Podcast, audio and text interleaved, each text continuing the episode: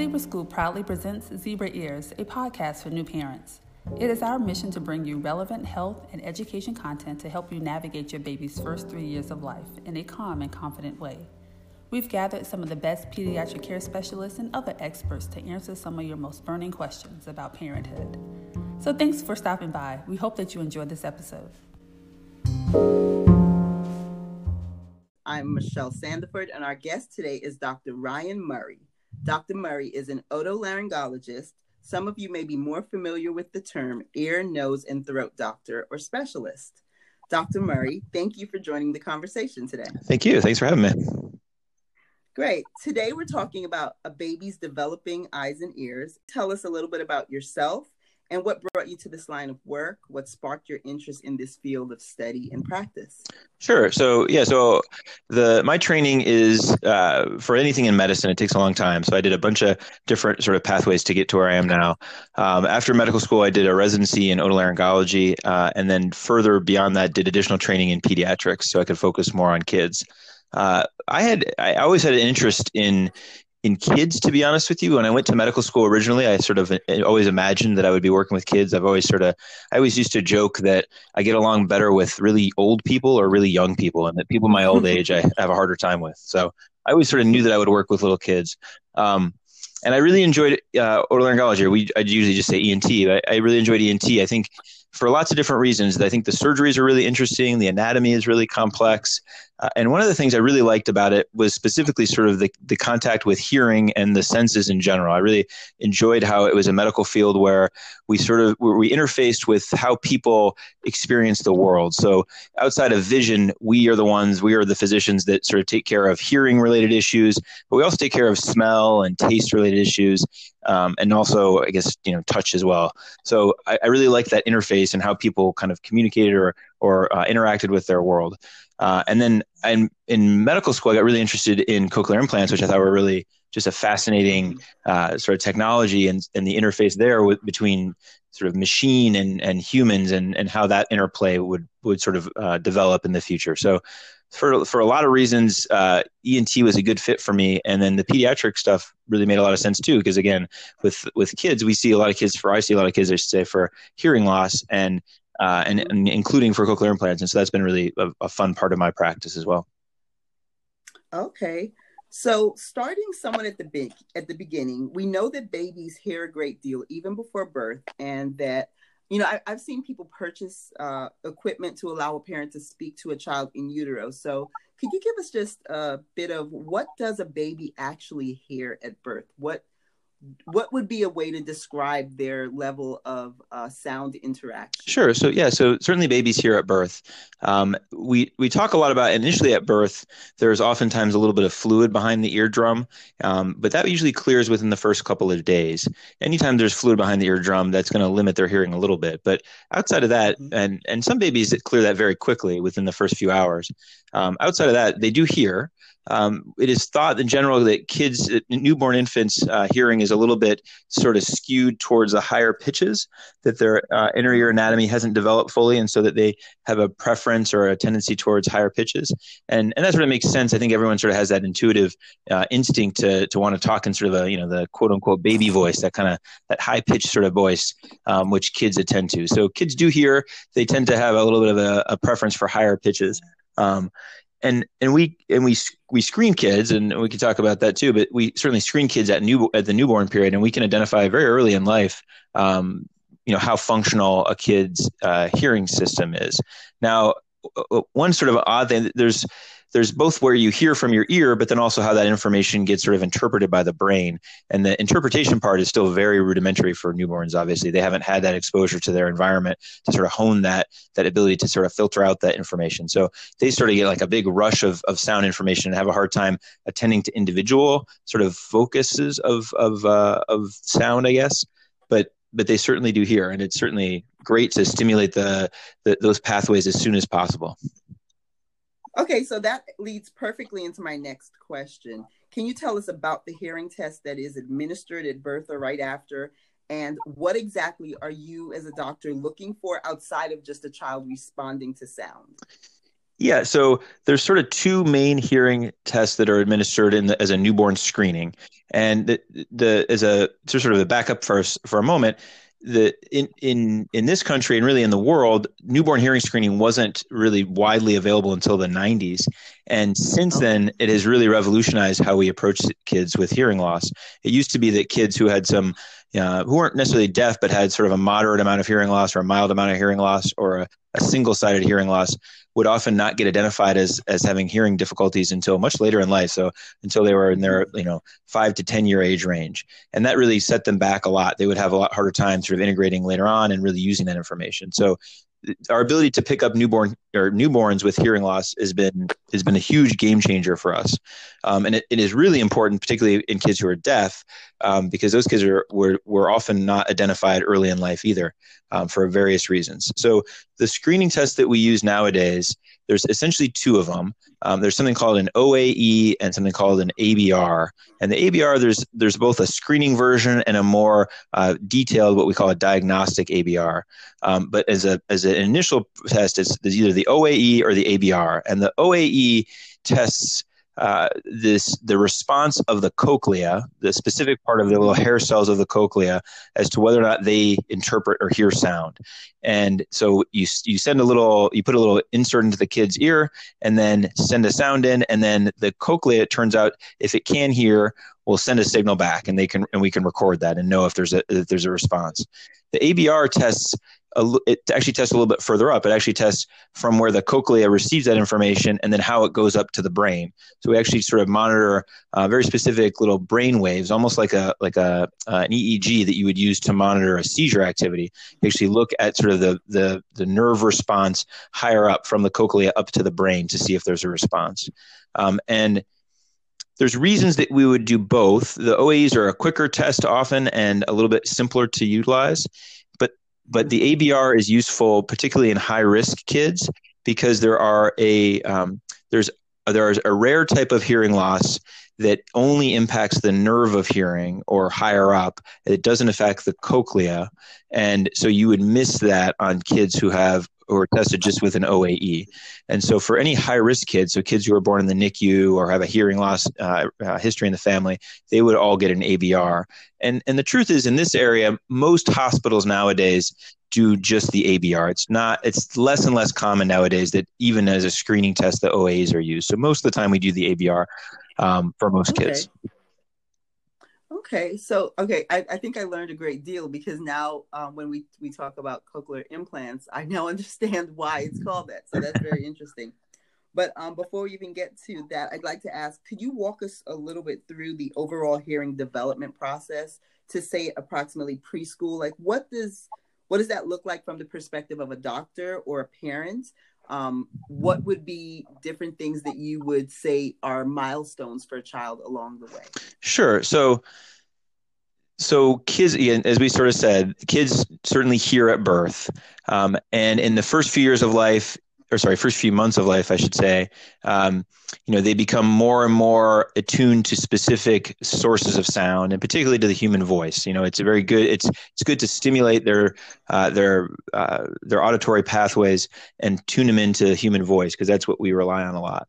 Um, that develops relatively quickly over the first year or so of life. Um, by about nine months to a year, kids will start to do what we call sort of purposeful babble, where they'll um, they'll start to babble initially where they make sort of repetitive sounds and then ultimately will become more attached to specific objects or things. So the classic ones are like mama and dada. Um, okay. we the the sort of the the hope or the sort of the a general way you can think about a kid's develop or speech and language development um, is that by about a year of age they generally have about one word beyond mama and dada. Um, and then but but even if they don't have it by a year of age, that's not necessarily a reason for concern. One of the numbers that I talk about with families a lot is at 18 months, if they haven't developed one word beyond mama and dada, then that is something that we would start thinking about intervening or at least looking into a little bit more. Maybe that child needs some speech therapy, or maybe they need to do some more detailed testing to see how their hearing is developing. Um, uh, and then usually by that point, um, so the, the, initial tests that are done with kids, you can't get them to respond to you very easily. So um, for the first year of life, a lot of what we're reliant upon for testing is either the automated test or pretty general kind of behavioral assessments where you give them a sound and you sort of see how they react in the room. By around two years of age, we're starting to get a little bit more able to sort of isolate each year and do a little bit more detailed testing. And so, from t- age two years up for for uh, neurodevelopmentally typical kids, we can do a lot more detailed testing in the office. Um, and that and at that point, um, it's easier to sort of gauge how how well their hearing has developed. Um, there, it, with kids who who are born with hearing loss, um, there is about a about a a one percent incidence of some degree of hearing loss in uh, newborns.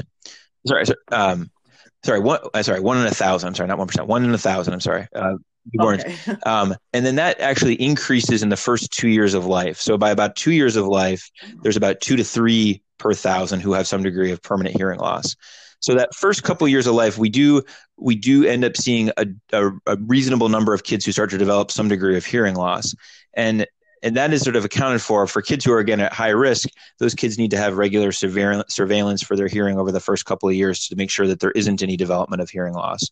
Um, but but nowadays we're able to again because of the newborn hearing screens we're able to pick up most kids pretty early on in life and if there are any concerns we can usually do pretty good testing and most kids nowadays are picked up before a year of age um, unless their hearing has progressed over beyond that time okay so uh, what are some of the risks to ch- a child's hearing outside of loud noises? We know that and um, uh, what can parents do to help develop one healthy hearing habits? And if let's say someone who isn't a parent what would someone who isn't a parent look for um, in interacting with children that might tell them a little bit more that maybe a parent might not see because they see a child every day? Are there things that someone on the outside might notice more uh, more, more particularly than a parent would who sees a child on a, a daily basis yeah so um, you know, again, a lot of what we key in on is sort of speech development. That is usually our window into sort of into how well a child is hearing. And, and that is both, um, we both look for sort of the number of words that kids have and then also how understandable they are. You know, can a stranger okay. outside of their family understand what they're saying? You know, sometimes kids have their own little sort of speech patterns that their siblings can understand, but, but that may not be a good indication that they're really hearing well enough to kind of get by. Um, so you know the so we look for that so you mainly key in on the on the speech development um, one thing that so in, in in kids the most common cause of hearing loss isn't a permanent type but instead it's fluid on the ear from an ear infection or um, or for other reasons. And that turns out to be pretty common. And the classic story with that would be a child who started to seem to be able to develop some speech and language, was doing okay, and then kind of hit a plateau where they just didn't progress very well, or or even maybe regressed a little. They weren't quite as verbal as they had been previously. So, okay. and that and that is actually if that is the case, if it's a if it's a, a fluid issue behind the ear, that's actually a one that I like to see a lot because I can I can fix that. That that responds very well to draining of the fluid. If you can drain that fluid, those kids do much better. And and we do that very commonly. For example, when we put ear tubes in, and you know almost daily in my practice, I'll have a family come back who will tell me that once we put ear tubes in in their child because of fluid, um, their speech and language just you know just took off. Oh, that's awesome.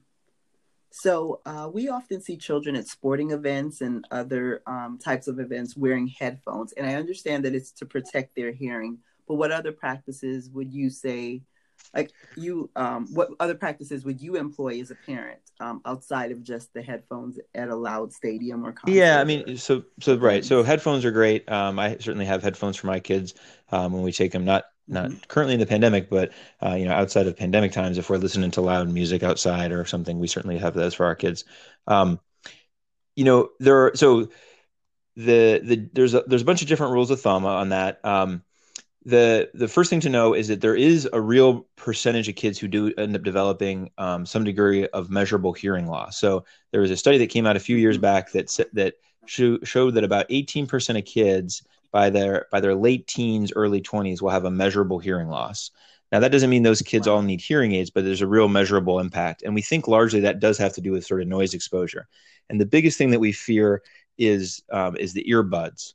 So and and the reson for ah. that is is is that you can is that the sound is the same, but the but the problem with those earbuds and headphones, but particularly earbuds, is that when kids wear those, they isolate the sound so much to their ear that they can really crank it up high for themselves, and and nobody mm. else is sort of aware of it, and so you can sort of you can really you know you can really damage your ear, and and nobody is sort of aware that you're listening to too loud.